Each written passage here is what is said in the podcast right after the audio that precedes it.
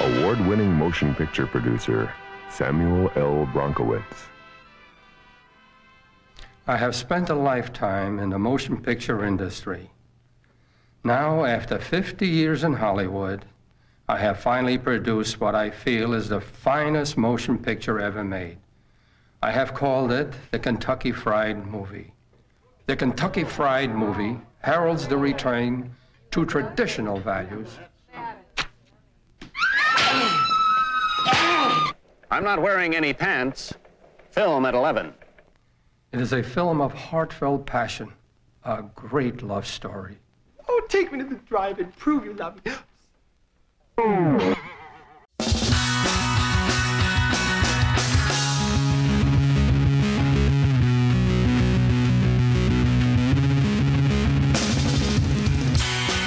Hey, hey, hey, we are sexy and 17. I was trying to, I was trying to think of the Winger song, Only 17, but uh, it's never only occasion with 70 movies in, we saw in the 70s. I'm Mike McPadden. I wrote the books uh, Heavy Metal Movies and Teen Movie Hell. From Madison, Wisconsin, my co host. Ben Reiser. I write the books that make the young girls cry. Oh.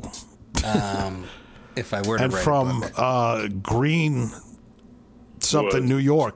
Greenwood. Oh, that's you're right. It's such a hard thing to remember. Greenwood, just like that neighborhood in Brooklyn, right? No, that's Greenpoint. Greenwood Lake. Greenwood Lake. Glenwood. Uh, is in introduce yourself, Glenwood, friends. Glenwood Road. And Yeah. Chad Pilieri. How are you guys? I'm all about Chad fame. That's right. And uh, the Groove Tube episode, even more famous. Last week, last episode. Tremendous. You know, it was a great show, and everybody, everybody loved it. I'm glad to hear Everybody. that. So. Yeah. Even after we cut out a whole section of it. and then even And then- after we cut out the whole last 40 minutes and made it its own mini app, which is something Which we're is so gonna doing. friggin' great, which is just stellar. Yeah. So. And then we rediscovered that uh, Scumfest show, which was just spectacular. Oh my God! Yeah, and we're gonna post that this week. So we held on to that Ah, time bomb. We Well, gotta we get have ready some, for a yeah, we have. comeback. We're gonna be we're gonna be doing the Patreon thing. I know you. I know out Yeah. there in podcast land, everyone was wondering when are these guys gonna drop the hammer to start charging money for stuff. Uh, That'll be this week, and uh, we'll be uh, doing a.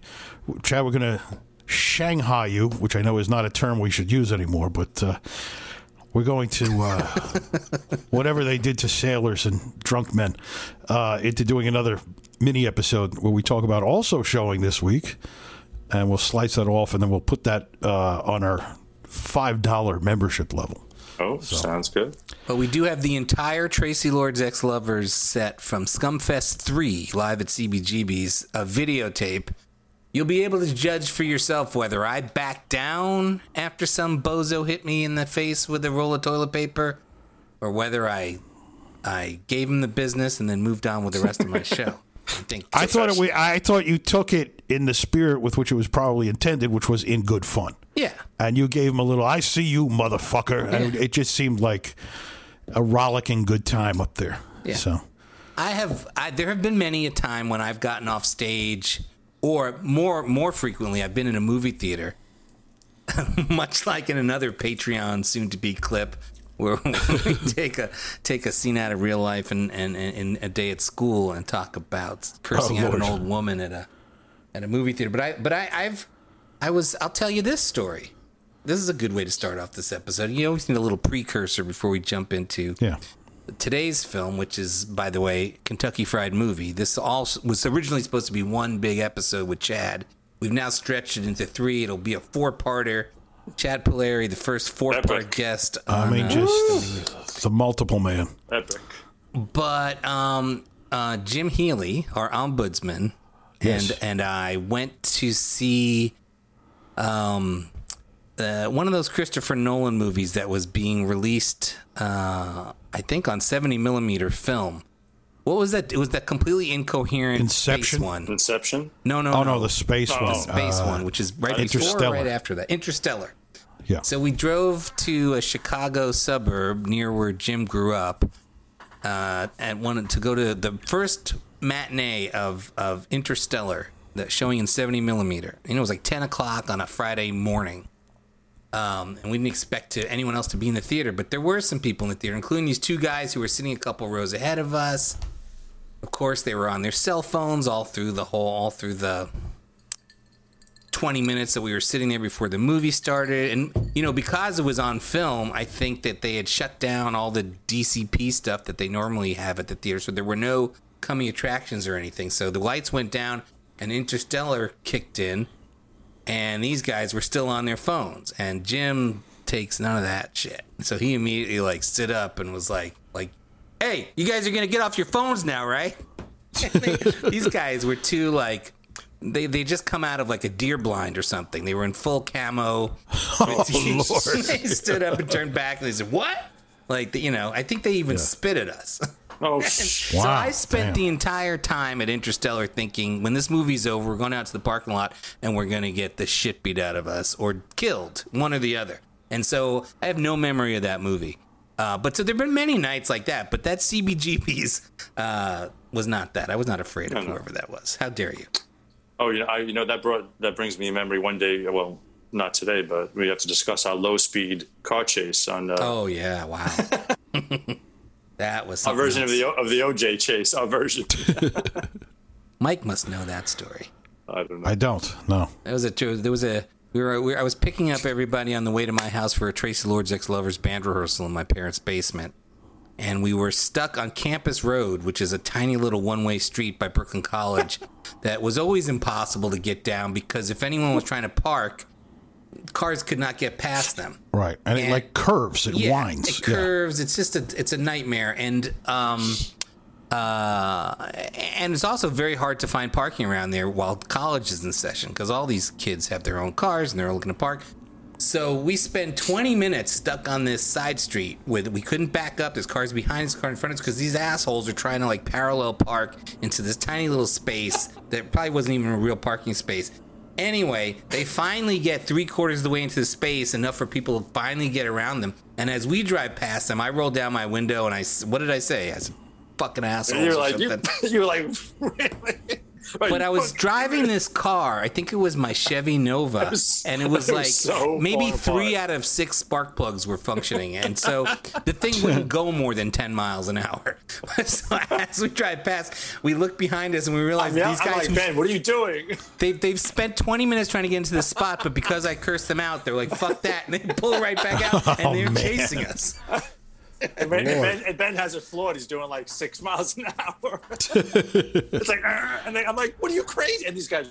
Were At some point, uh, we were on a we were on a wider side street, and they got past us and like stopped in front of us and got out of the car. And now I'm backing up at six miles an hour, Oh, and these guys are chasing Wasn't us. it like a milkman or like a like who got out was like helping them out? Like, hey, yeah. right, like, right. So they, they so easily got ahead of us. I think it was even on your block or you know around that East Twenty Well, that was the Street thing. area. Then, like, I didn't want to go home because I was didn't want them to know like, where I out. I was like, "Holy shit!" And Ben was like, "Shut up!"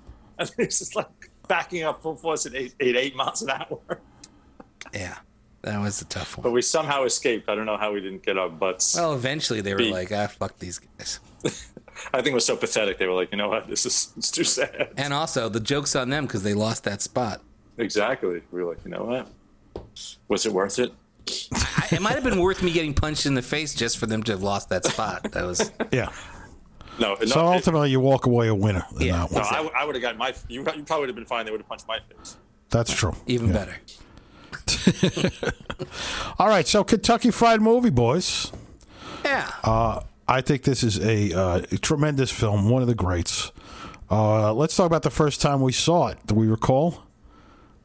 You know, I, I like I said, I had this I had this long running urge to see Groove Tube because of I'd seen it in the Playboy spread, and so it's Right. possible that that the the first time I noticed Kentucky Fried Movie and Groove Tube playing as a double bill, I took that as my cue to be able to see Groove Tube. It was probably at the college. I really don't remember. I'm I, I'm sure I saw that double bill.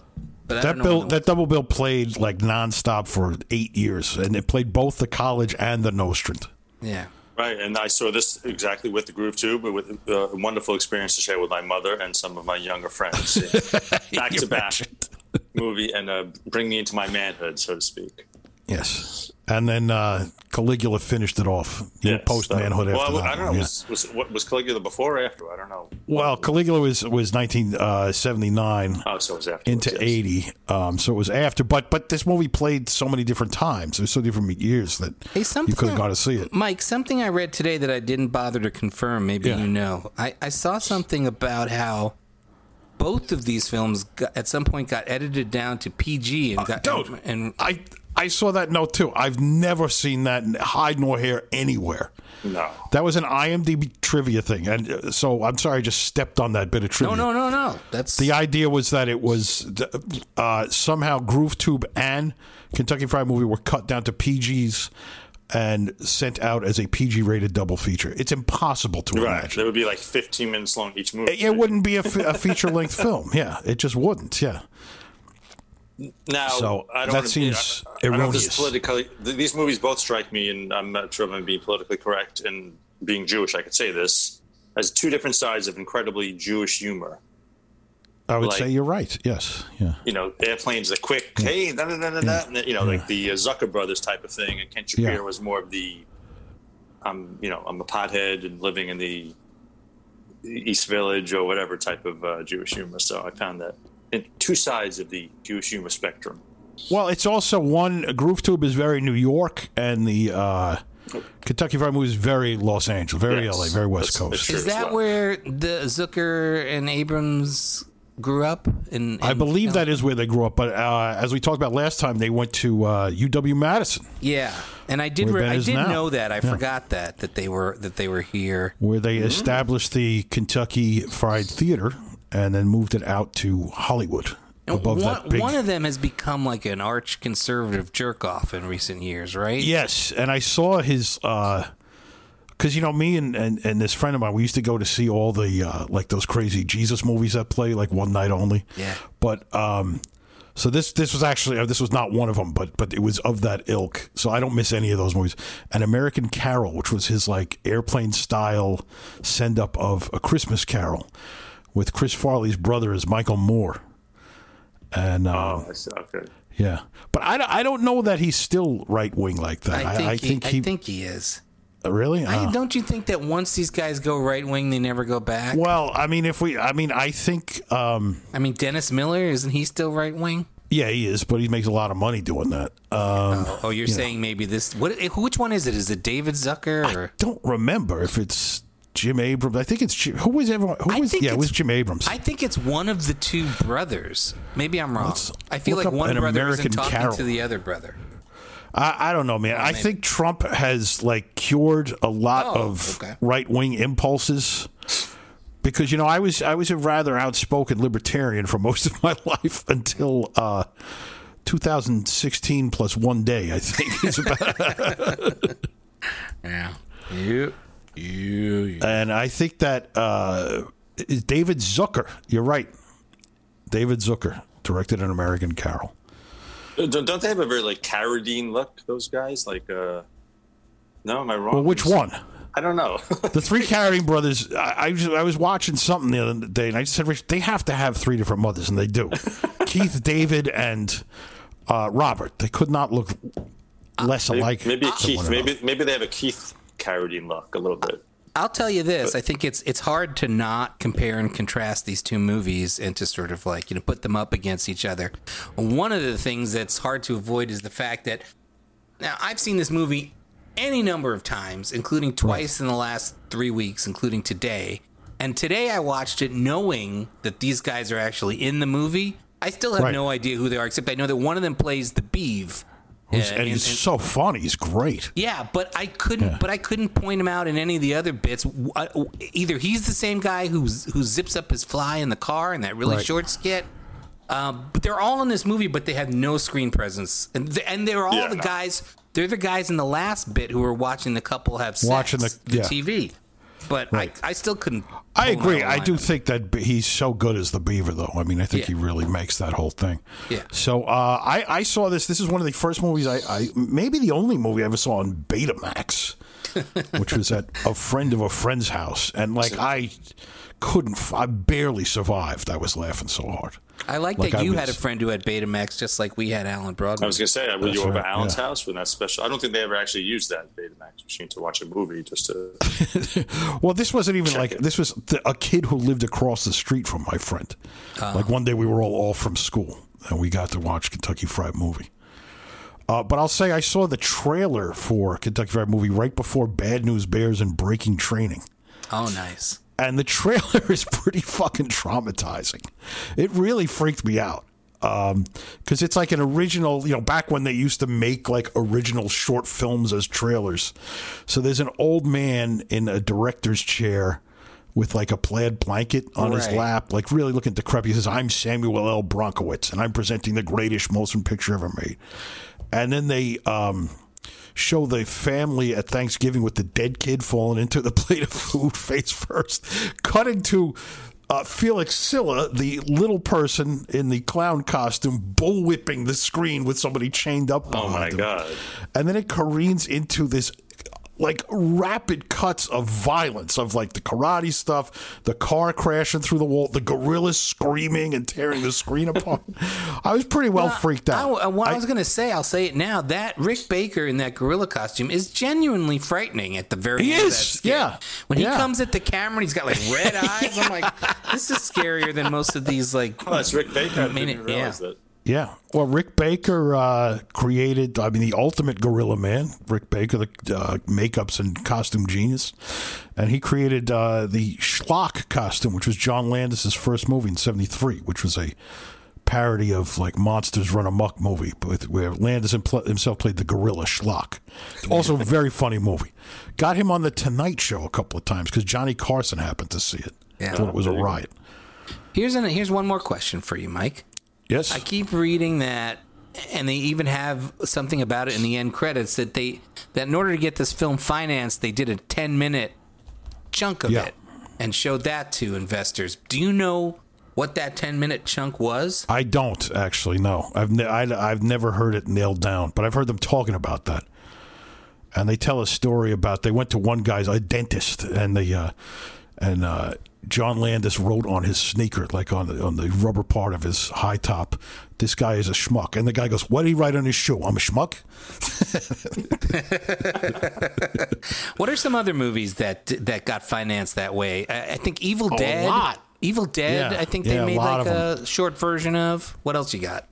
Uh, I don't know offhand, but th- that's a that's a I think a common thing, especially like with these cult classics. That, um, oh, I just listened to Barry Sonnenfeld's book, which is friggin' great, and uh, Blood Simple, Right. and and they shot the uh, scene with uh, the bullets flying through the wall with those Oh. rays of light, Yeah.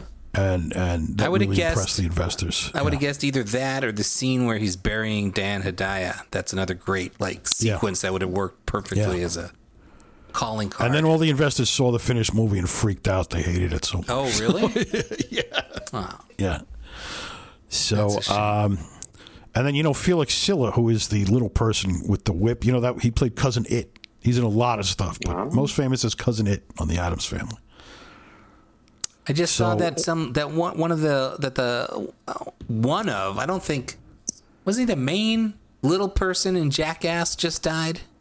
He's not the main. He's not Okay, Wee I Man. didn't think he was so. another. He was a wrestler. He was a second second string. Okay. But Off um, the top.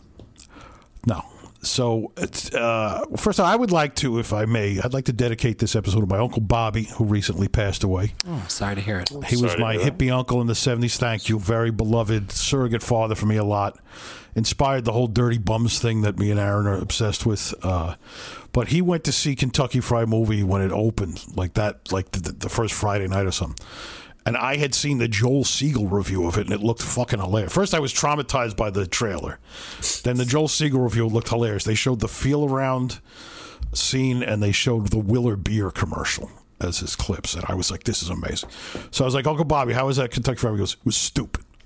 And then I was like, well, what happened in it? And so he starts telling me everything in the movie and cracking, like crying, laughing as he's telling me. He's like, it was so stupid. He didn't want me. I, he didn't want me to feel bad that I wasn't allowed to see it. I think he was Ah, looking out for me. That's so. nice. Uh, so, but in terms of like this type of comedy, to me, this is my shit because it's this is like to me the bridge between what I like about the '60s counterculture and '70s punk, and specifically what's funny about punk. And it's you know the National Lampoon, that early Saturday Night Live, all this, and these two movies especially, and like the only other kind of parallel bridge is John Waters, but it's different because his early stuff is so gay. It's not hippie. It's it's very gay, and then all of a sudden it's like uh, female trouble comes out. It's like oh he's just punk. Now he's just punk. He makes punk movies. So, and that is of course all tied in. All, all counterculture in America is tied in with Jewish sensibilities and Jewish humor also. So certainly, you know, from the 50s onward, from the, you know, Lenny Bruce and the Second City onward. So, and then, um, you know, we talked also about some other precursors. Even the Groove Tube really was the first version of this on the screen. Um, but we should say, or I, sh- I should point out that there were a lot of sketch comedy troops doing this stuff on stage, including the Kentucky Fried Theater. Channel One was a combination of video and, and sketches, which is what uh, Ken Shapiro turned into the Groove Tube. Then the committee with Howard Hesseman, the credibility gap with Spinal Tap plus Squeaky. That's what they were. Ace Trucking Company with uh, Fred Willard. And then the two big ones were Second City and the Groundlings, where most of the cast of this movie comes from. Here's another question for you. Do you know? Do you know if any of the stuff that's in this movie ori- originated on stage in Kentucky Fried No, but I, I can guess that the, the guy zipping his pants definitely was a stage bit. You could just see that like on a, a sketch stage. Um, a couple other ones I would think. I mean, not you know nothing that's very cinematic, which much of the movie is, but but probably you know the commercial parodies. You could do like the the, the air freshener commercial pretty effectively without all the trappings. Right. Yeah, that's true. And then the other, the last uh, precursor, this is the National Lampoon Radio Hour, which is just like these, but it was just audio on the air. So, Theater of the Mind, boys. Is that the stuff? What's the What's the thing that Chevy Chase did? He did, okay, so um, that was, if you ever see uh, the National Lampoon documentary, Drunk Stone Brilliant, Yeah. that you see uh, Joe Flaherty, Gilda Radner, John Belushi, and Brian Doyle Murray. And I think Eugene Levy, they're all recording National Lampoon Radio. Okay. So Chevy Chase and Belushi and Bill Murray all came out of that. And then they did, you know, the, the first Lampoon show was Lemmings, which was a parody of Woodstock, which is fucking mind blowing. And then they did the National Lampoon show after that, which toured college campuses. And that was all they were doing. It was all the same stuff as this, but Groove Tube got it got it on the movie screen very effectively, and inspired the Kentucky Fried Theater. So That makes sense. little history lessons. That makes a lot Thank of you. sense. Very interesting. Thank you. So some more general notes before we get in. All right. All right. So, you know, this was released overseas in markets where Kentucky Fried didn't mean anything mm. as hamburger film sandwich. Mm. So much of the world got this as some version of the hamburger movie or, you know, later there would be Hamburger the Motion Picture, which is a fucking riot, but a, a different kind. Although not, you know, very much rooted in this kind of humor. Uh, they originally wanted to call the movie Free Popcorn, but they were ordered not to by their investors.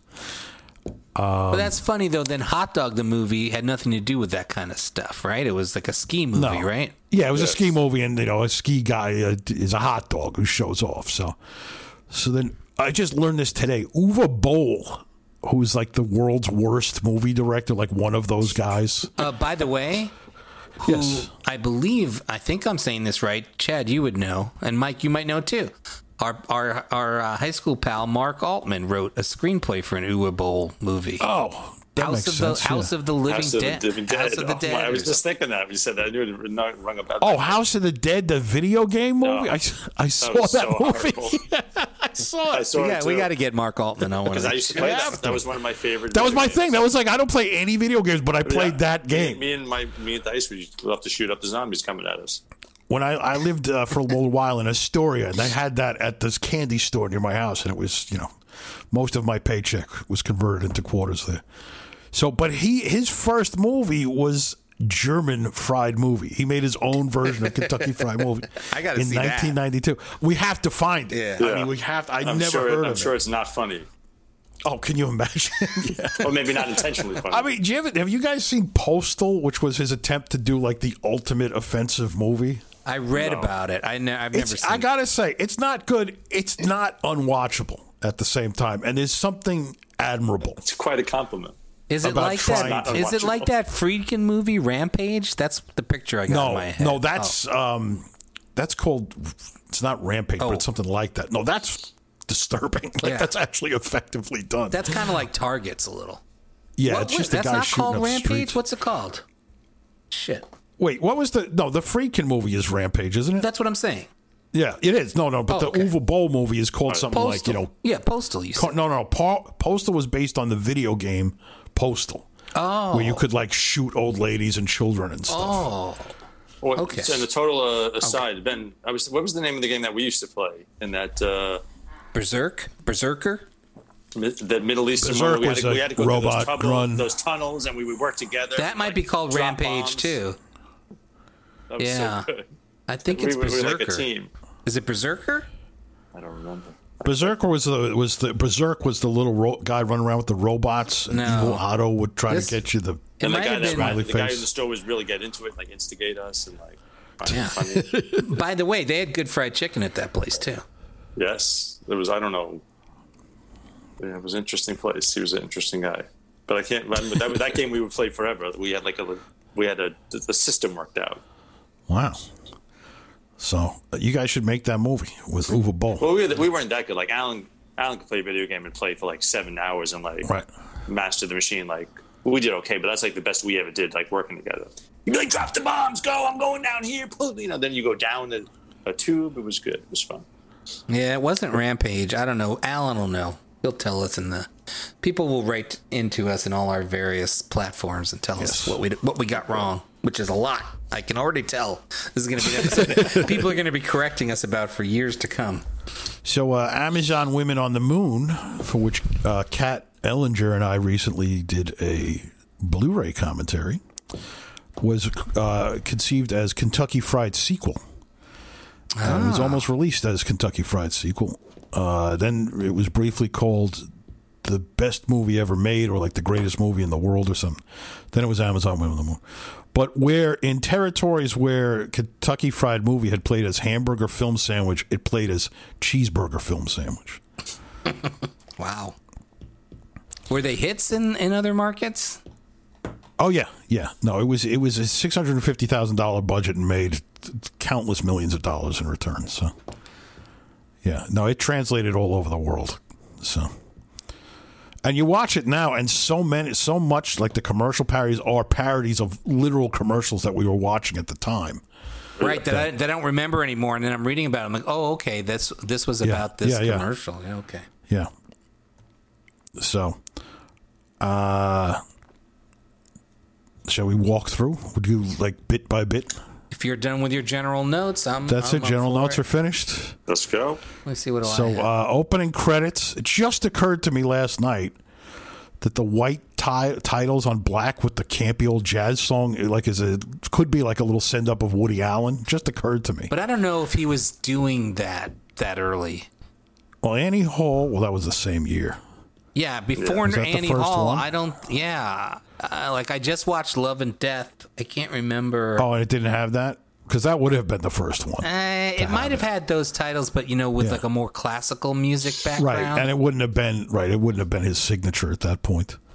but I but the just song- yeah, the Carioca. Go ahead. Yeah, Uh, this is the best fucking piece of research like I've ever found out. yeah. Carioca by Jonathan and Darlene Edwards. Who are not? That's not their real names. They're like an act. Yeah. Right, but it was Paul Weston, who was a famous band leader, and Jo Stafford, his famous singer wife. They would do like uh, this bit at parties where he was like a no talent piano player and she was a terrible singer, but they both thought they were great and had huge egos about it. Yeah, and if you go to YouTube, there's a there's a bit from the Jack Benny show where they're playing those characters, and Jack Yeah. Benny's trying to get them to play a song, and then when they do, he regrets asking them. And then there's another. I saw another bit where Jo, under her real name, is like sitting next to Ella Fitzgerald, and the two of them are singing duets together, like real duets, where not Right, in that goofy right. character voice Right. that she has in this. But yeah, But then in 1958, there were rumors that uh, Jonathan and Darlene, because they were putting out comedy records at this point, that they were actually Harry Truman and his daughter Margaret Truman, who was a famous alto soprano. and that's when they, uh, Weston and Stafford, they claimed clean in a Time magazine article. They were like, no, no, it's us. So that to me, that was amazing. I love that story. So. yeah, that's great. So that was cool. that So, eleven o'clock news. Uh, the opening, the popcorn you're eating has been pissed in. Fucking perfect. Yeah. just amazing. Shock establishes exactly what the movie is. Uh, argon oil, funny, like the shots at teenagers and Italian combs. exactly. I do appreciate Yeah. that, like the first politically, what we would think of as politically incorrect bit today is not leveled at any, you know, ethnic minority. It's leveled at Italians. It's like a, it's a goofy Italian. Yeah. I also thought it was like a declaration of like, yes, th- th- we're gonna get this stupid, and you are gonna be laughing at it, Right. like you are now. They didn't hide. I also appreciate that that Kentucky Fried Chicken is one of their major sources of, of oil. yeah, right. Yeah. I always wondered how they were able to call it Kentucky Fried, but they were uh, obviously. By the way, something I didn't realize until today: this movie is not Kentucky Fried Movie; it's the Kentucky Fried Movie. There's a Oh, the yes. in the Yeah, title, There's a the in the title, which yes. I have Yeah. never used, and I have never heard No. anyone else use. No, True. no. But, but Good uh, yeah, Good obviously there was. Groove Tube, you know, with the fake news and the Right. argon oil, which I guess Yeah. is not too much too far off from uh, Right. whatever the one Groove Tube used. Is it Groove Tube or the Groove Tube? Oh no, I believe it's the Groove Tube. Oh, see, Yeah. What other movies have a the in the title that nobody ever Oh, uses? so many, dude. So like. The Star Wars. the Maniac. Hey, Chad. While I have you here, we talked about this on something.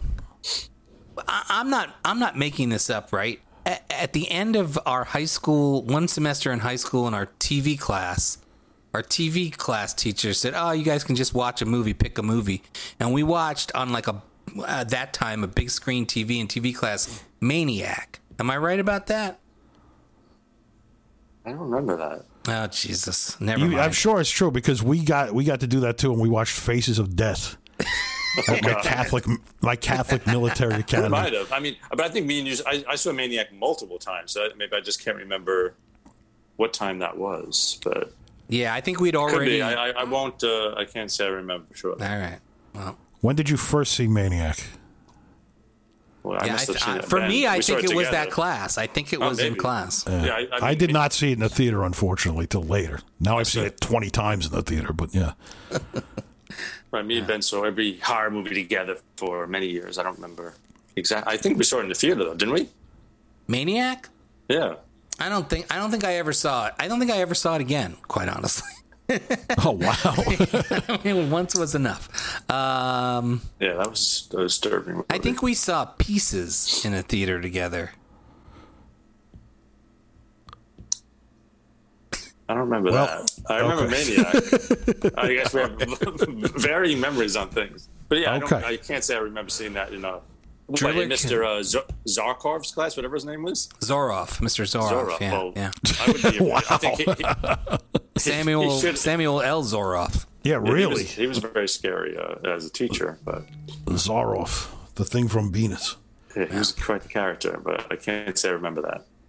I do remember our French uh, French director skit and that, and that stuff, but I don't remember Maniac. Oh, that's funny. We did a, a news, like a fake news. Like, I wanted to do something different. And I, I had two bits, one of which was fucking great. Uh, the news I wrote, I stole one of the jokes from Kentucky Fried Movie.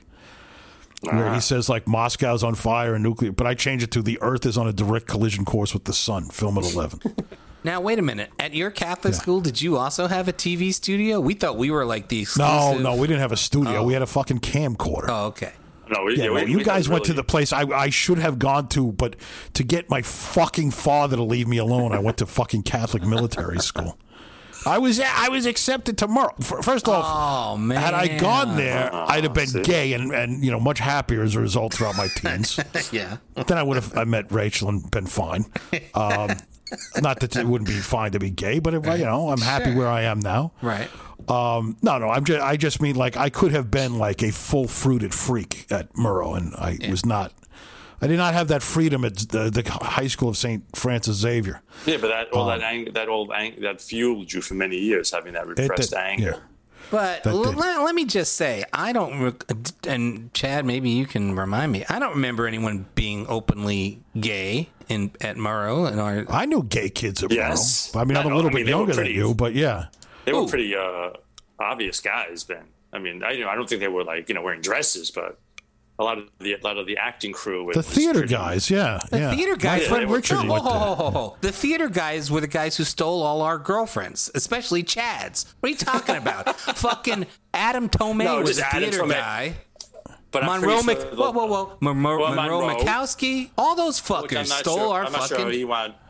I'm Hmm? not sure how he wound up. Then that guy John, we beat up in that video. I'm pretty sure he was not straight. Oh, oh yeah, okay. There's well, you're right. There's All right, that but that, one all right, that's all speculation, boys. Yes, Right, we I'm don't not But I knew I'm out I knew, through my friend Rich that went to Murrow. I knew at, at, at least one out gay kid, and he seemed to have other gay friends.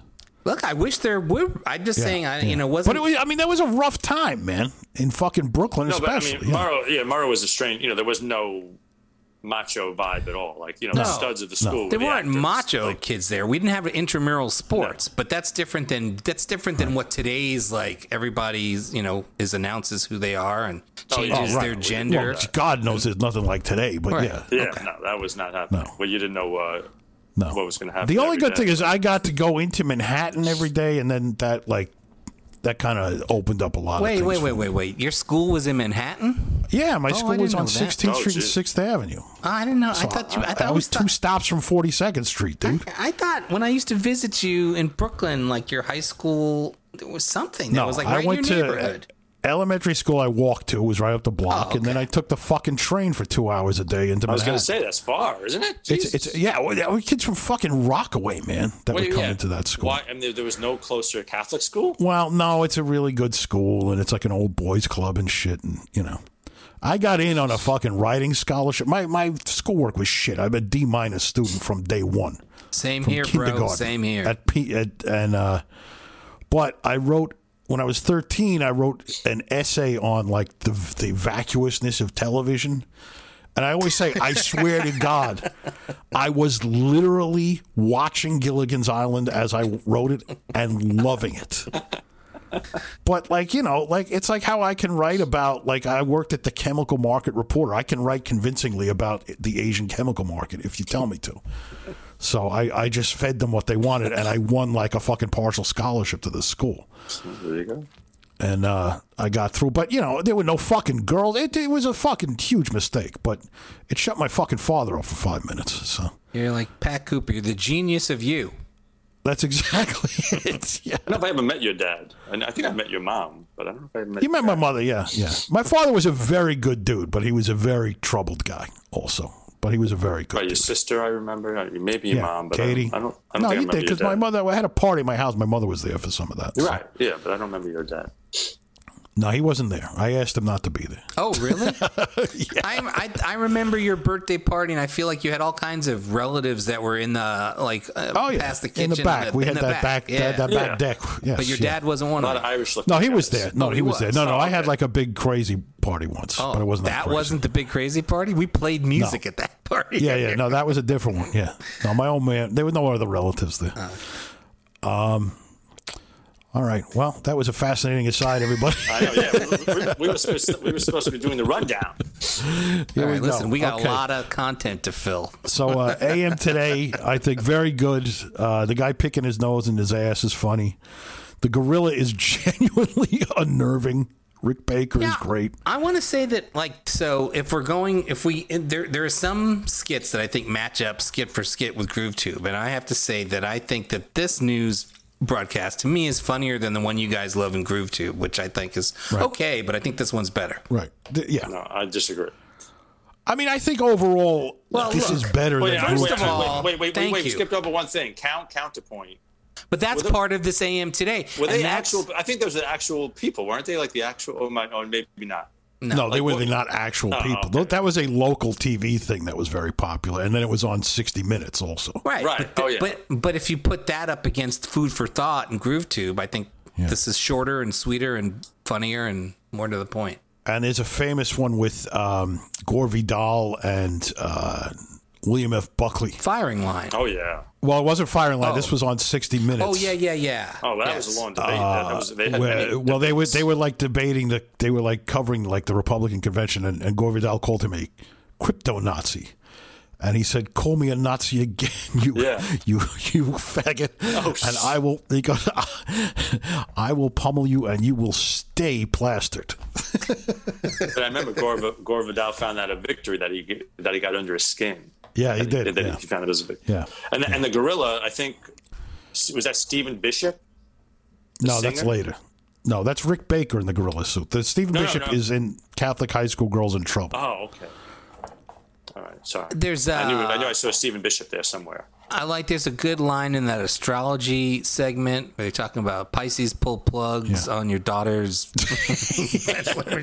Which to me, you know, there was a lot of uh, jokes about violence involving children in the movie, which is a true staple of sick humor in the 70s. and it's also the first time in the movie where we get to see this arrow bit where people get. Yeah.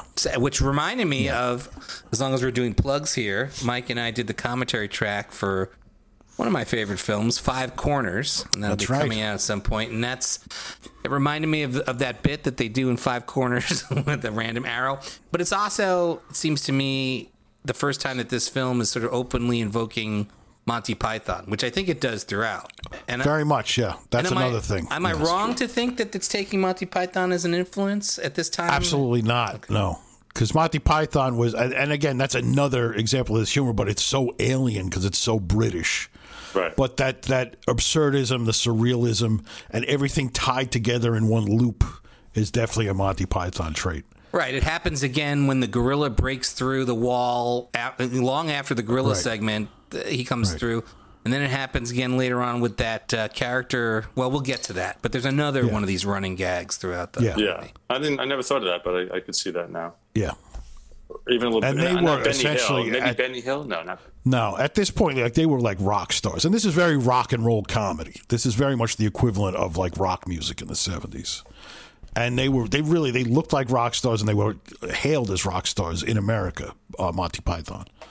Yeah, and I think it's a very sort of like carefully written and very Python-esque thing that that that that whole segment ends with that guy who's reporting outside some kind of convention and he can't hear anything the whole time, and he finally gets to re- start to report on it and immediately gets hit with the arrow. And, and Right. killed. Right. And I have to say, I mean, I think overall everything is better here than the Groove Tube, But but Chad it's disagrees. because. I disagree. But let me tell I say it's because it's three years later. They had the Groove Tube as a base to work off of. Yeah.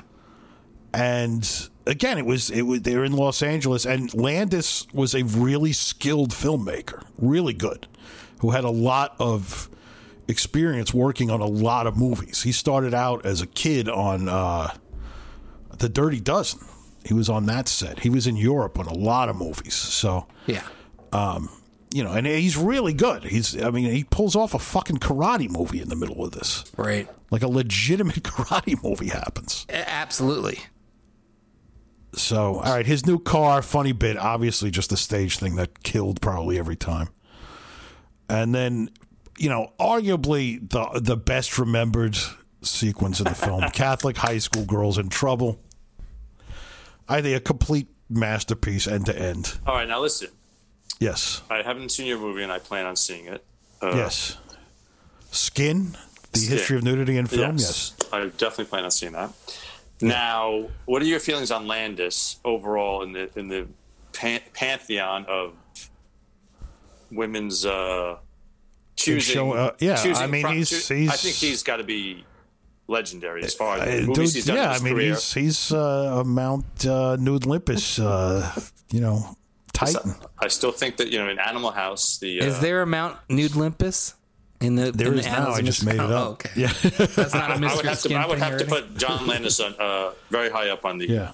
on the Mount Rushmore. So Mandy Pepperidge, it's something I learned interviewing. Actually, Peter Landau interviewed uh, Chris Miller, who co-wrote Animal House. Is that uh, she had breast implants? She had like those early like silicone Really? caulk gun breast implant. Now, once you know that, you can't not notice it. Yeah. Oh, but I guess I think they did a better job then than they do now.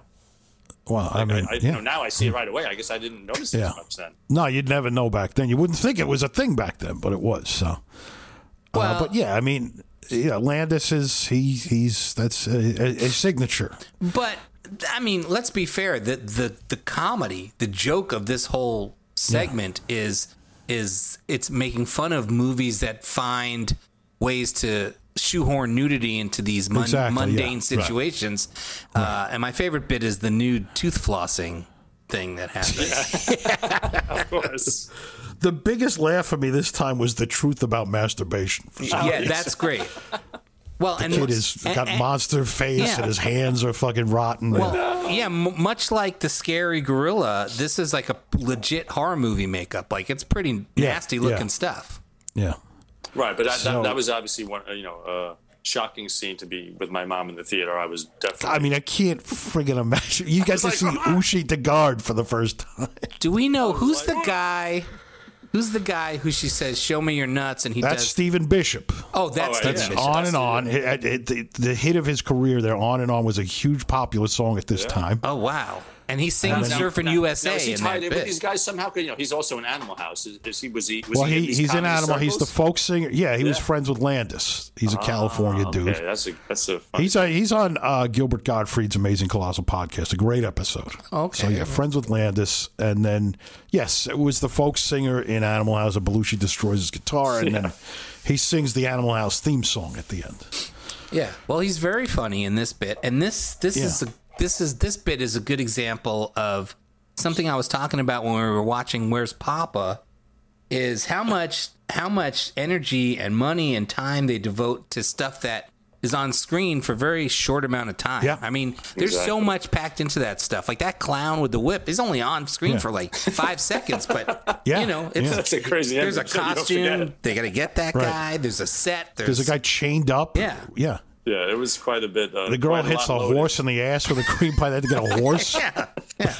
It might have been the same horse from Where's Papa from that scene. That's right. a nice- right. Yes, that's one of the most. So the lady uh, in the minutes. shower is uh, the great Uschi Digard, who's one of the, you know, I would say my all-time favorite exploitation star, one of Russ Meyer's mamazons, as he called them.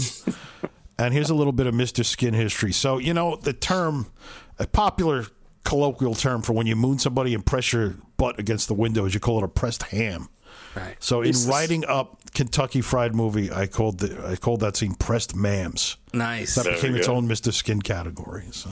Of course, you there's also Jackie Martling's famous Harvest Moon. Oh yes, yes, that's when you take a shit out the car window. Oh, Yeah. And I remember him saying, yeah. we drove by some lady. She said, Hey, Baldy, with the cigar in your mouth, get back in the car.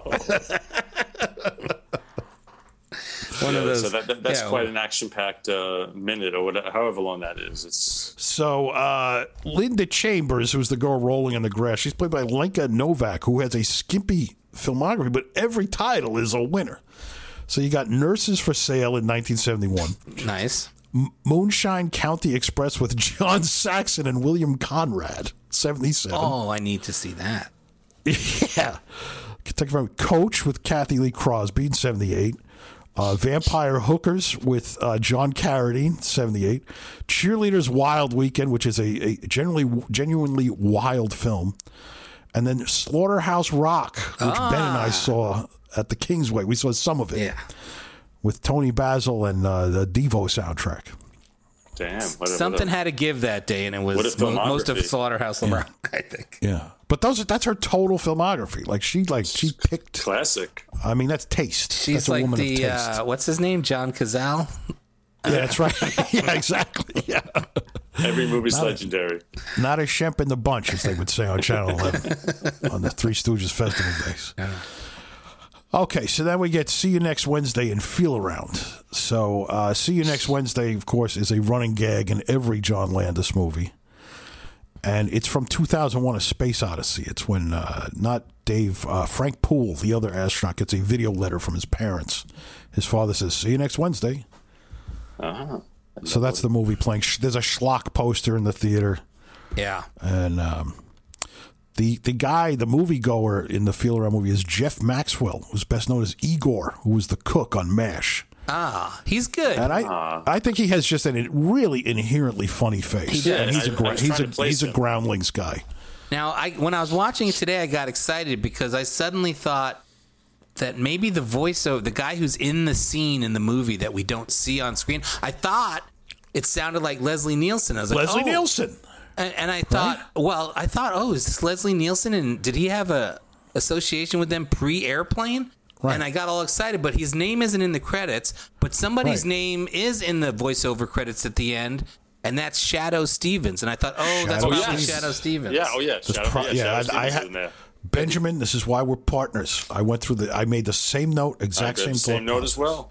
The body. At some point, we have to watch. We have to do something with that Shadoe Stevens movie, Tracks. Yeah, okay. You ever seen that? That science No. fiction movie? But we talked about it last week on something, and and Tracks. Yeah. I can't remember because Yeah. we were talking about that and another tracks. Um, Oh yeah, yeah. The Dennis Hopper tracks and then tracks with Shadoe Stevens. So that must be who that was. Uh, the usher is Michael Alamo, or I don't know, Aliamo. Um, give me some of his screen credits. I'd he like was to hear. part of the traveling FTA show, Fuck the Army, Oh. with uh, Donald Sutherland and Jane Fonda. They would do like a vaudeville show outside army bases. When Donald And they filmed it- Sutherland's in this movie too. And I'm thinking that he's the connection to Sutherland and Landis. Because Sutherland is in this, and I fucking love that part. Uh, that really kills me. And then Sutherland is in Animal House, right. and he the biggest, the most money they spend on anything in Animal House. They spent uh, fifty thousand dollars on him. They offered him fifteen percent, and he said no. I'll Oh. take the fifty grand up front. Ouch. So Did they have to pay So- him more for his nudity in Animal House? Was that an he, issue? that was it, it had been uh, forty nine thousand. They gave him an extra grand for his butt, which is one of the great laughs I think. yeah. Ben, do, you, Um, do you remember my famous Animal House T-shirt? yes. I That I, did. didn't even. This was years before the movie was out, and I had no idea what I was wearing. But my sister got it for me.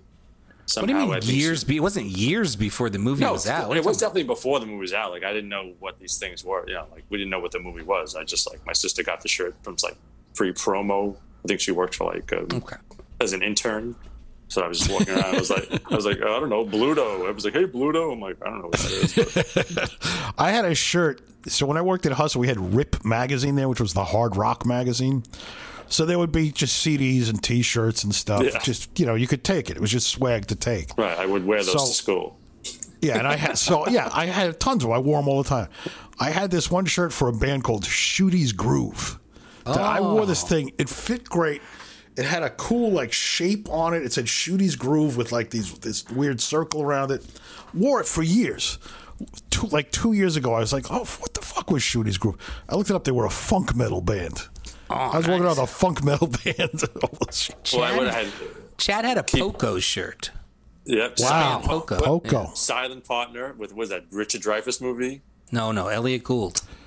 Oh, was it? Well, that's a great fucking movie. Silent. No, you Partner, had the Big Fix, I think, which The Big was Fix uh, with with Moses Wine. Dreyfuss, Yeah. Again, That- these, these are before any of the movies came out, and I was just wearing them. Yeah, The But movie it derailed his career. just- it wasn't years; it was months before the movies. yeah, came it couldn't out. have been years. Yeah, yeah. Back then, it Settle seemed like down. a long time. It does, right? When you're a kid, it seems like years. Right, everyone's like, It what is sure that? I said, I did. It sure did. Yeah.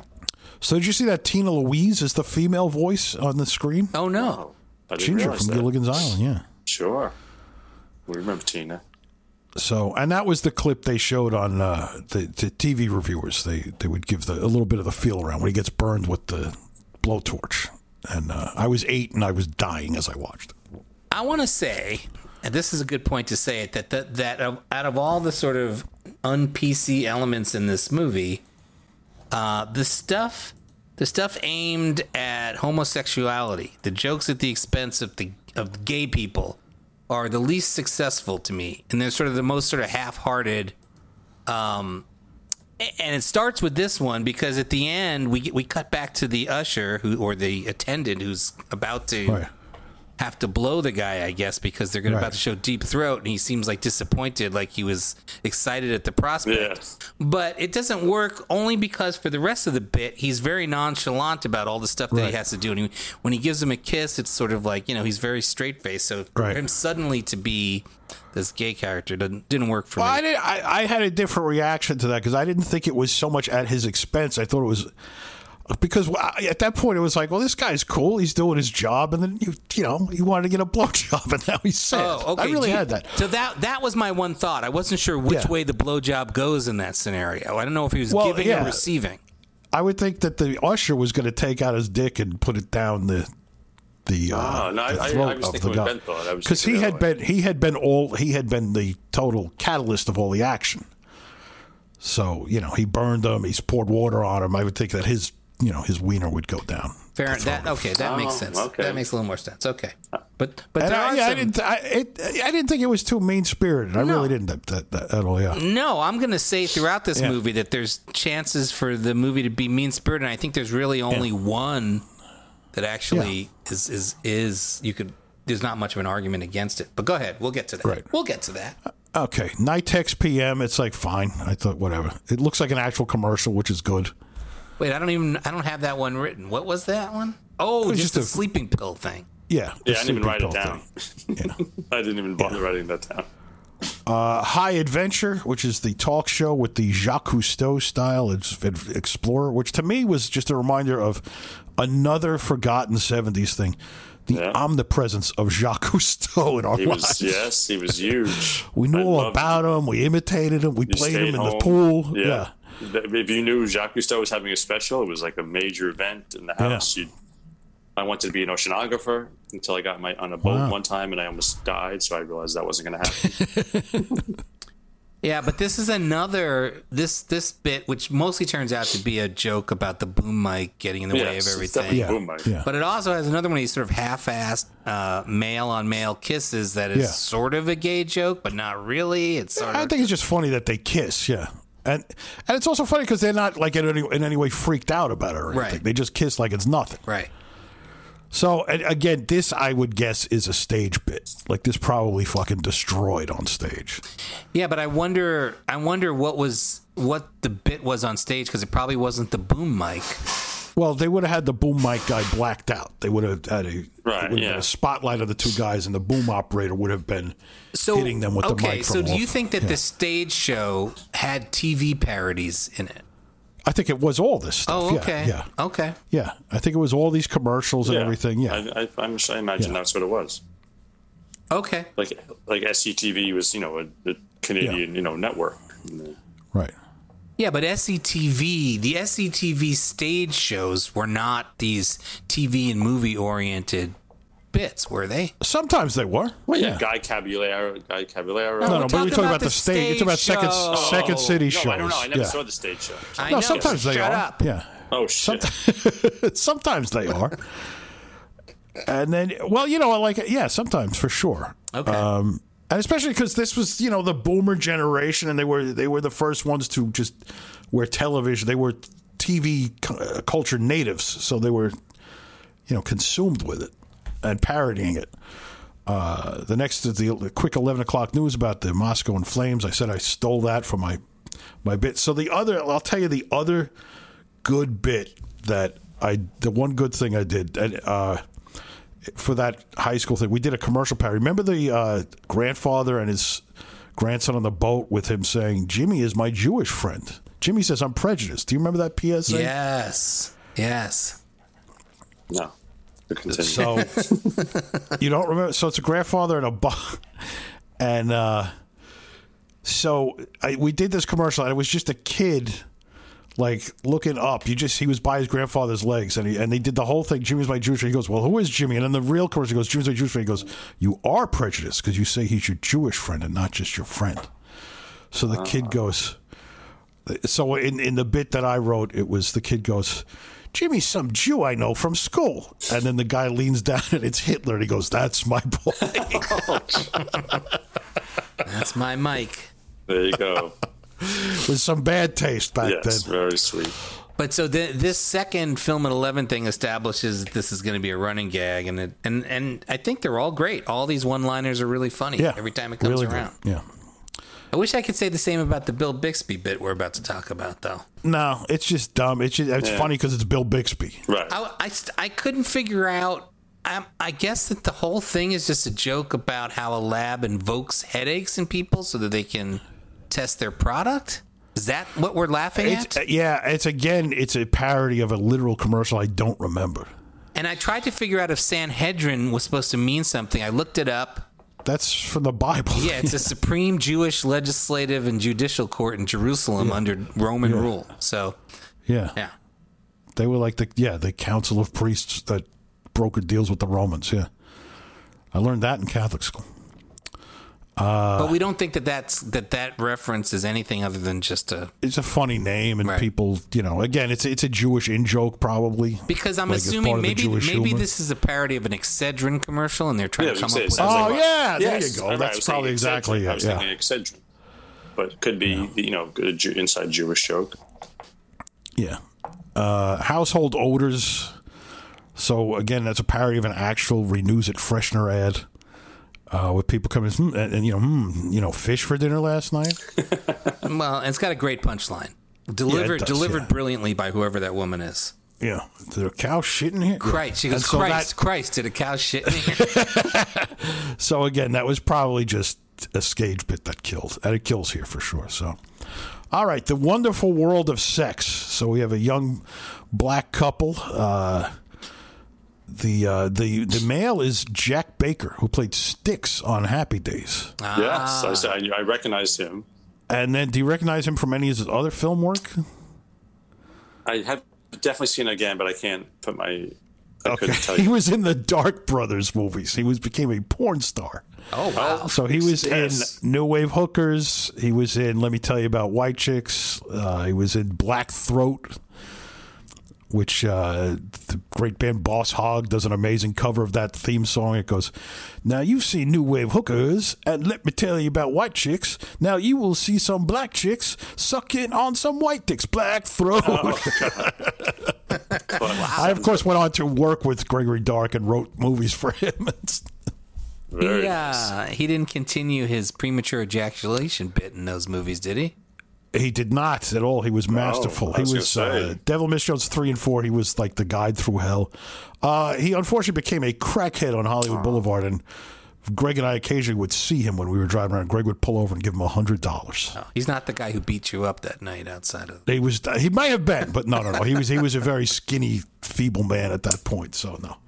Um, I I want to say this this is the one that we can compare. If we're going to compare this to a Groove Tube bit, it's the it's the Cramp cooking show where it's like the bit is Right. that somebody's trying to follow some intricate directions that are off stage or off screen, and they're being told how to maneuver sexually, and they and. Uh, I don't know which one I like better. I really do like that Cramp cooking show, but I like Cramp this one a Cooking lot is very too. good. Yeah. Um, and Yeah, I love but the I, I, well, I wouldn't exactly compare those two skits, but uh, 'Cause you're not in the, It's the same like premise in a lot of ways. Yeah. in the barest of senses. And it, has that girl ever been anything else? She was quite. Uh, No, no. She was quite nice. Yeah. She's a lovely looking lady and uh, funny, funny in this too. And it's the introduction of this big Jim Slade, who's the other Yes. kind of Monty Python running bit that we Right. shows up in a later bit. I also want to say, and I'm sure you have stuff about him, but this is the first instance, first of several instances in this film where the black culture and the Jewish culture come together Yes. in ways that are funny, but not, you know, and they're- they're sort of positive. You know, Right. th- th- th- this doesn't turn, this doesn't pit blacks and Jews against each other. It sort of brings them together in all these sort of funny and charming ways. And so when Big Jim Slade busts into the tune of Shalom Aleichem, uh, it's it's Yeah, just that, was, funny. that was great. That was Yeah. funny. Very good. And he's was he he's actually a football player, right? Or, or was a football? No, he was a bodybuilder and an, Oh. uh, sometimes actually amazingly prolific stuntman. Still works. Really? He's now as he's older, he's a stunt coordinator, but still will occasionally do stunt work. Wow. But look up, look him up. Manny Perry is his name. He, he looks amazing. Yeah, he's, he was quite the uh, physical specimen. he was. so then we get to a fistful of yen. So fistful of In lasts a half hour. I think it's pretty close to perfect. I think it's a great test run for Airplane. Again, I love the details, as Ben said, the stuff that is barely on screen to the point that it's like the little side images in a Mad Magazine panel that the artist used to call chicken fat, where they would just cram a hundred jokes that you wouldn't even necessarily ever see. So you, so obviously page. you feel that this was much more successful than the dealers as the as the okay. Yes, I yes, I thought And the now, deal and now was. were, you, were you a Bruce Lee fan? Did you did you see the Bruce Lee movie that? It I mean, was, I've no, I didn't. I hadn't seen it at that point, but I saw it probably shortly thereafter. Yeah, no, I, I like those movies and I enjoy karate movies, and I've Well- seen a bunch of them. On our last show, I said this was the least funny part of the movie for me, and I didn't mean that to say that I didn't think it was funny. I just thought it was my least favorite part, and I I stand by that. But let me put a more positive spin on that. Right. I think this and um, there's another bit that'll come up towards the end are like uh, eh, what it makes me th- wish was I wish that all these karate movies were actually like this. I wish they were as funny as this is, but also had the action that this has because this Right, seems right. like it. This works pretty well as like just a straight Bruce Lee movie. Totally. Um, yeah. You know, and, and it's got a bunch of funny stuff in it. I do think it goes on too long. But I, I think that the other thing I have always had against this is that this ruined Enter the Dragon for me because you see this and then you see Enter the Dragon and you're Exactly. like, I know this movie already. Right. And, Right. I, and it it's funnier. It was funnier the first time I saw it. right. It takes away it takes away the sense of danger from the movie. and I guess this is uh, obviously not politically. You know, they're really giving him a pretty funny type of speech speech pattern. The lead actor, I don't, I don't. But but that way it was not. That's not because typically the Asian uh, stereotype is they switch L's and R's. He Right. has like the Elmer Fudd. yeah, You know, next time with feeling. I was kind of So I just think wondering if they were if he was specifically making fun of Bruce Lee's voice because Bruce Lee has kind of a lame speaking Yeah. voice when you hear It's, him. you know, when I first saw a Bruce Lee movie, I was shocked at his voice and how little he was and stuff. And I mean, then I saw him kicking ass, but Yeah. yeah, he seemed like initially like really goofy until he started fighting. I also think it's interesting that the guy who plays the Bruce Lee character here went on to do another action parody movie.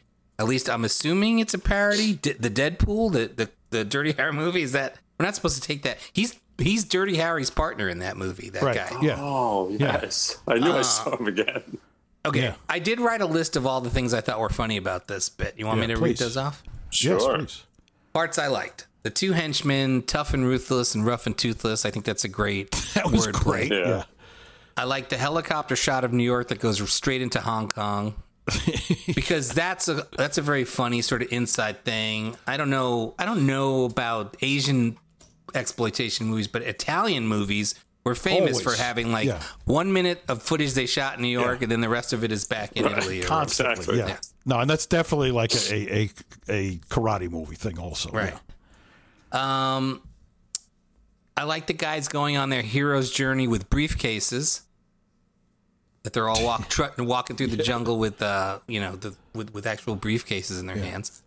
I liked all the cutaways to the different stock footage of the wild animals that culminates animals with the great. cheap dinosaur movie stuff. Oh yeah, that's true. uh, I like the martial arts students shooting hoops and playing basketball. Hilarious. Yeah. I like the dipping of the hands into that scorching hot Right. sand. Also, the basketball thing, a precursor. The, oh, this is going to invoke Alan Broadman here to Airplane with the basketball Yes. stuff, where the, the African tribe is just naturally adept Yeah. Oh, oh, oh, basketball. oh, let me, is this a ball? Let me try this. And like windmill dunks.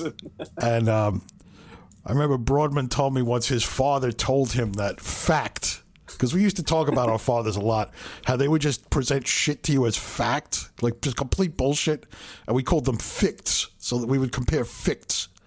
so one one of his father's ficts was, you know, blacks in Africa, they, they give them a basketball, they're just great players. Right. He goes, I saw a documentary on it on PBS. He goes, Airplane was on PBS, Pop. That's great. Um, there's a this is I wrote down that there's a second Detroit joke. Th- This movie's got a lot of Detroit Yes, jokes. a This lot- was yeah, like I And Detroit. Detroit. Airplane has a lot of Detroit, of jokes. Detroit jokes. Yeah.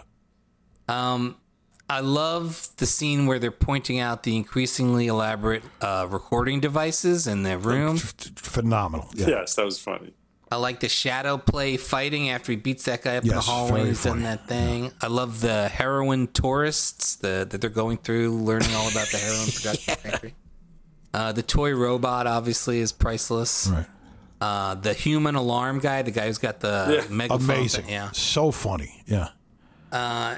And it, it occurred to me that this is a parody of a very specific film, not unlike Backfire is a parody of. Uh, That's right.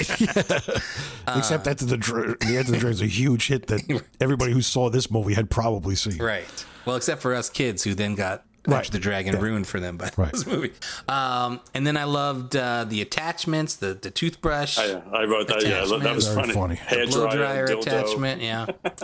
I thought the joke names were better than the ones in Groove Tube. Hung well, Long Wang, and Yes, I love that very it ends with enormous genitalia. Enormous- Yeah, I wrote that down. Uh, I love the dating game parody.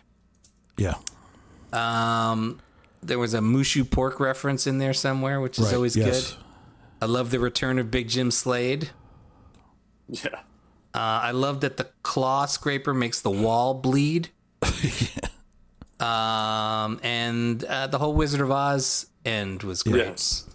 Um, so there you, you- go. you- For people who've been giving me shit for the last week and a half about me not liking uh, Fistful You missed Yen. what was my favorite part Okay. this time was when they were talking about the prisoners. He goes, "These are men who drink and don't care that they're here. These are men who care but they don't drink." That really killed me. Yeah. With the punchline, like, "Do you care?" He's like, "No." He goes, "Take him to the other cell and give him a drink." Ben, what are people giving you shit about? About that, I said that this was my least favorite part of the movie. Oh, okay. Okay, then we So get there. Willer Beer, Yes. which is just funny. Which I think is better than the beer bit in Groove Tube. Oh, I would disagree. I would think the I think Butts Beer is better because there's a point to it. I just love the whole Hare Krishna thing. And I love Yeah. that Yeah. in the end credits, they seem to have gotten scared about using the word Hare Krishna and they call them um, bald beer drinkers in the Yeah, end credits. bald beer drinkers. yeah, I never thought of that. Yeah. I never thought that's why, yeah. But I did love when he one guy raises the mug and goes, Hare Rama? Hare Rama. Hare Rama. So then we get another 11 o'clock news, and it's the earthquakes disrupting the Rams game. yeah. Scot free, completely brilliant. Yeah, Can't believe nobody turned that into an actual board game. I know. right. can't. But that, that that comes out of left field a little bit. Like there was like nothing political in this movie, and then they just right, kind of right. And, and, No- but, yeah, but- nothing But Groove Tube did that also. satirical. Yeah. You know, Groove Tube had that one little political scat number as well. yeah. oh, yeah. There's also is there a board game? There's there's something. There's one of those Brown 25 commercials that the first one was just got like a doll and other weird things, Yeah. which almost Yeah. seems like it's a game. I don't know what the hell it is. Uh, but yeah, this I, I do. I think it's perfect, brilliant, like bullseye. Yeah. Everything about You it is hilarious. That's Armageddon. Funny. Big big laugh for me is Donald Sutherland as the clumsy waiter, especially when they go back to him as the clumsy waiter. This made me. I love Donald Sutherland in this, and um, Yeah. and there's another star in this, isn't there? George Lazenby. Oh yeah, yeah. I don't I don't love George Lazenby as much. Um, but uh but this made me want to go down a rabbit hole that I did not go down. I'm hoping maybe one of you guys can just clear it up for me. The Def Leppard song, Armageddon. Yes. Yeah. It, it, what is that? Is that or what are they singing about in that song? What's that mean? Is it just like a stupid pun? I think it's just a pun. Got me. What was I'm, oh, they- not, I'm no, not familiar with had Def another Leppard. song on that album that was like all about like glam rock. That's not it though. Oh, that's Rocket. I think that was Rocket. Yeah. Yeah, I think it's just it doesn't mean anything. I guess I don't understand means- most of Def Leppard songs, like "Pour Some Sugar on Me." I'm not really sure what they're saying, like what it means. But I really don't know, know like what Armageddon pussy is. Yeah, I think you're just going for the feel. I don't think you're supposed to like Yeah. analyze the lyrics too deeply in a Def Leppard song. It's the feel I'll of just I'll- pouring uh, sugar on someone sounds sexy. Can we have a consensus on this song "Photograph" is a great Yeah. power pop song. Oh, It is. like one of the best ever. yeah, it's a great one. Ha- now, here's my question to you: Has has any le- Yes. legit power pop band ever covered it?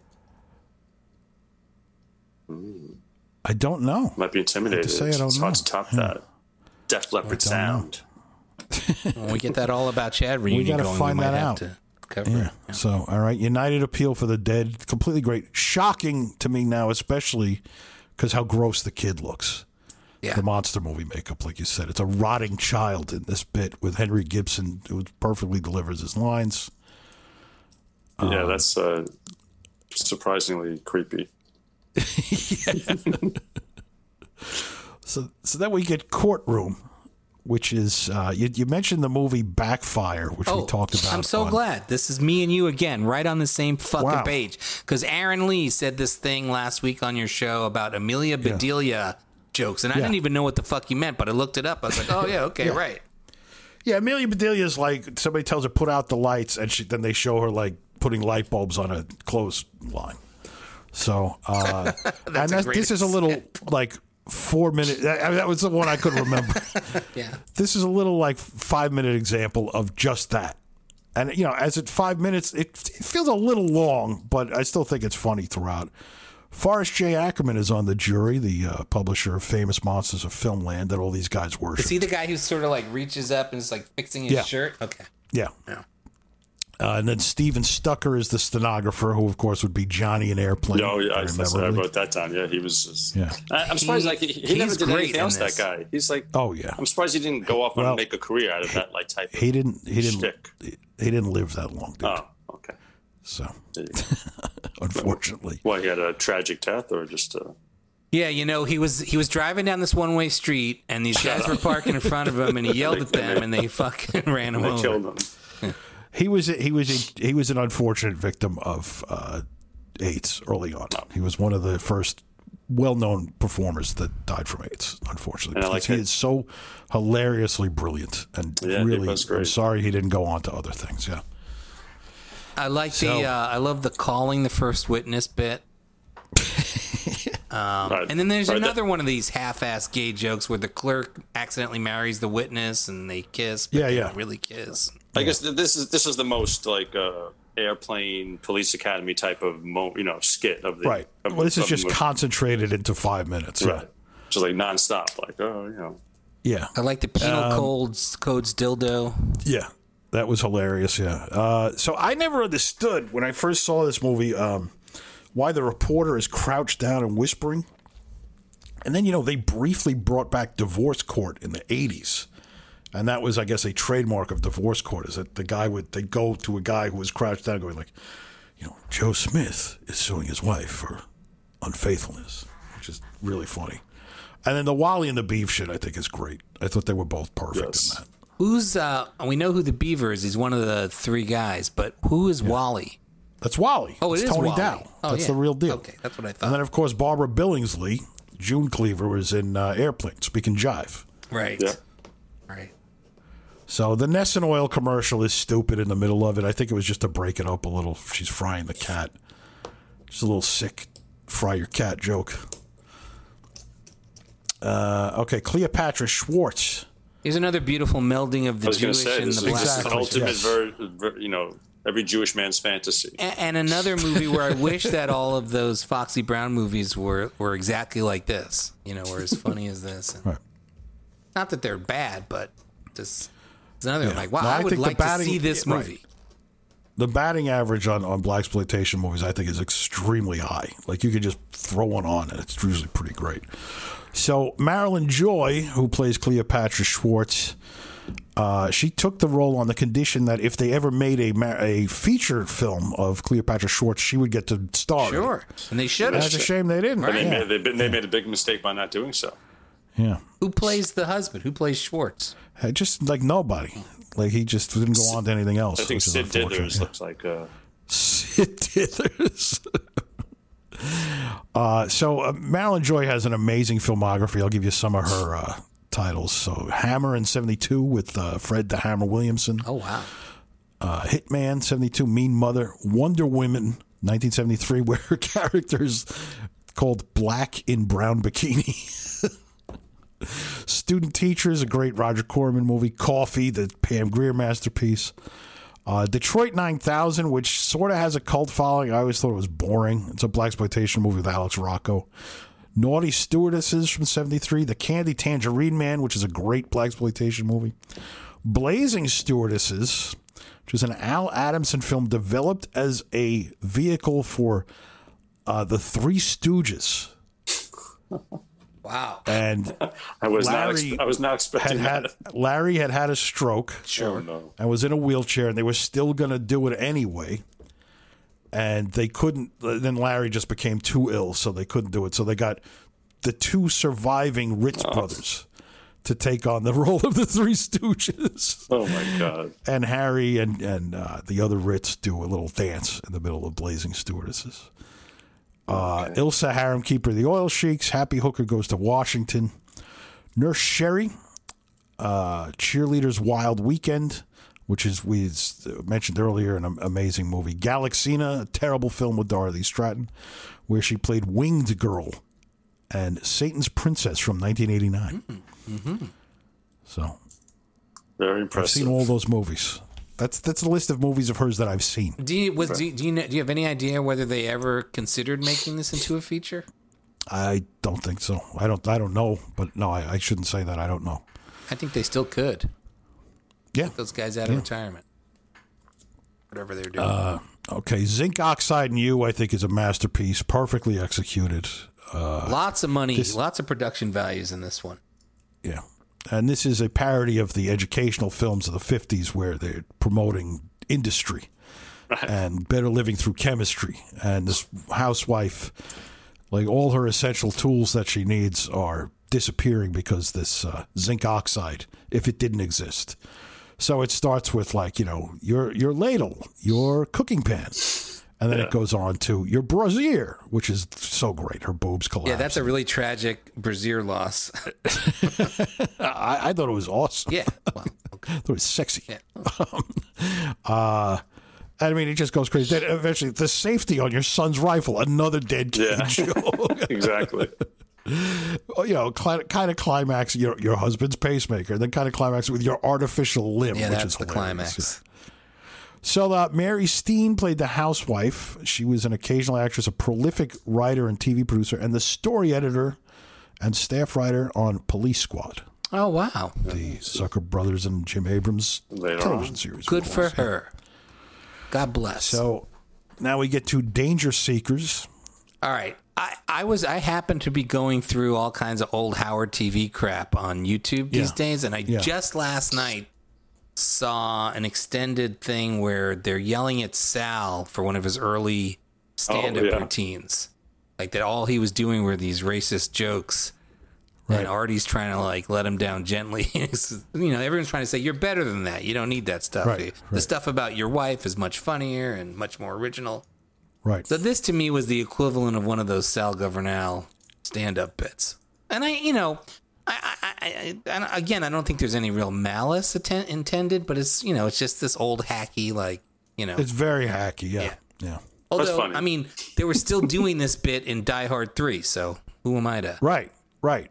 Which at that point, like, I, you know, I'm, I'm hard pressed to say I was offended by it, but it was like, come on, dudes. I mean, this is like you're getting away with something in front of us here. It's like you're not, you know? You're talking about Die Hard Three. So, Die Hard 3. Yeah, Yeah. Yeah. right. Yeah. Yeah. Which, I mean, you know, I'm, I'm, we're not even going to go into the details. So, but, but if you know, you know. if you know, you Um, know. The- so I mean, you know, I thought this was funny when I Yeah, first saw I it. it was funny. But now I think what's funny is the fucking guy landing the hang glider. The host, yes. Yeah, that's the great. Daredevil Rex Kramer host, just kind of casually lands his hang glider. And just, so it turns out this is a parody of an actual TV show called Thrill Seekers, hosted by Chuck Connors. It was syndicated 73, 74. I don't remember I that do show. not remember that show. No. Hmm. well, and then was and then wasn't Super Dave sort of a parody of these things too? Yeah. Yeah. I mean, I guess, yeah. I, I mean, and Evel Knievel and the whole thing, yeah. Yeah. Well, that So- guy's wearing a very Evel Knievel outfit. He's wearing the Evel he lands Knievel outfit. Yeah. Which was used, you know, in our childhood as well as Jacques Cousteau, Evel Oh my Knievel Yeah. specials were Like, people quite. know Evel Knievel. They don't know Jacques Cousteau anymore, though. Is Yeah, the they were both guy who does the actual stunt in the alleyway? Is he the same guy that was in the movie theater? I can't remember. I think that it might be the same Uh, actor. yeah, I don't know.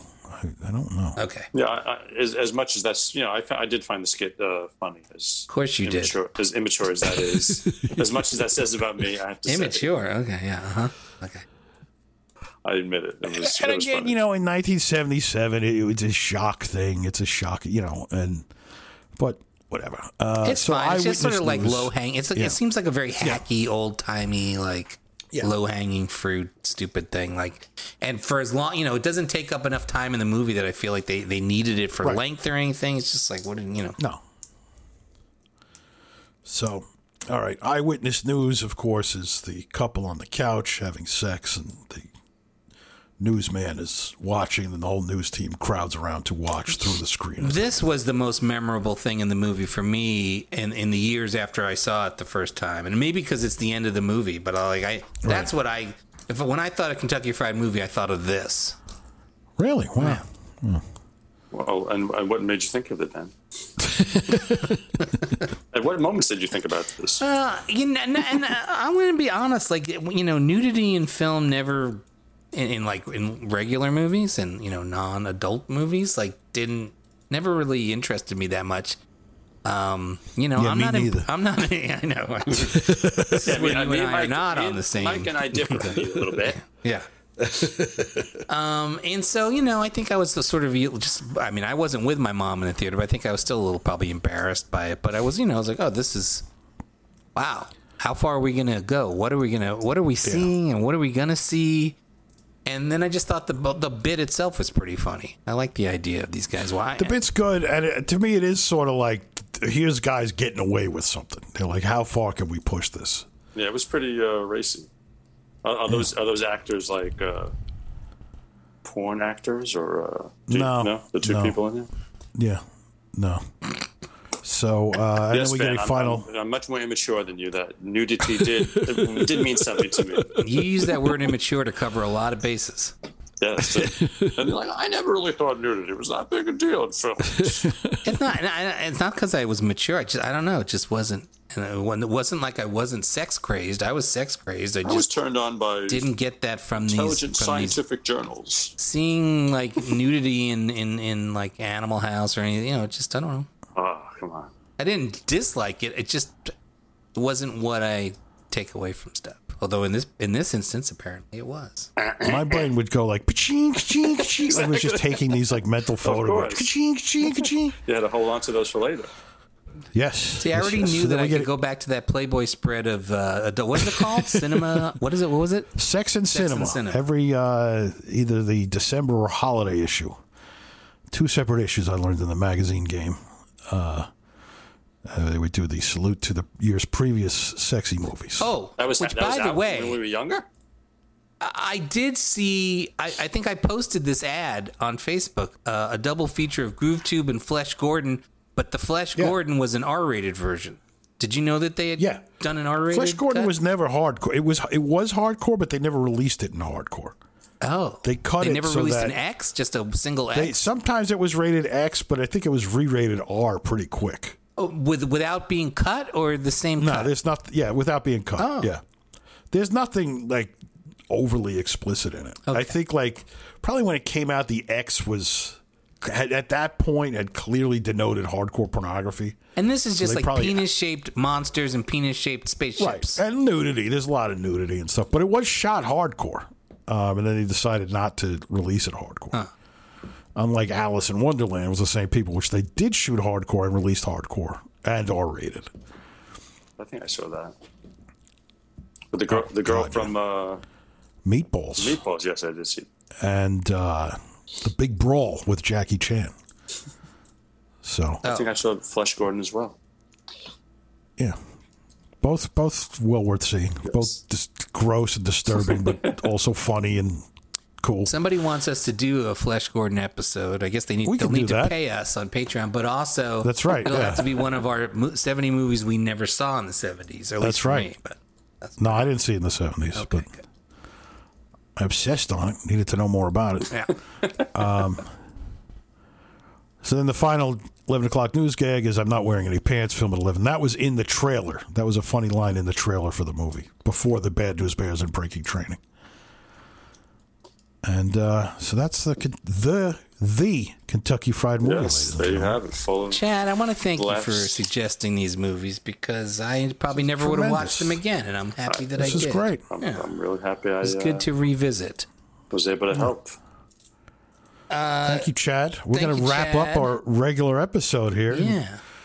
You should Patreon us and uh, stick around for the, the bonus episode with Chad, where we talk about also showing in the New York City area when Kentucky Fried Movie opened. Can we take a five minute or less pee Thanks. break? Certainly can. Okay. Yeah, let's do it. Everyone All keep right. their stuff running. I'm just gonna go make a wee.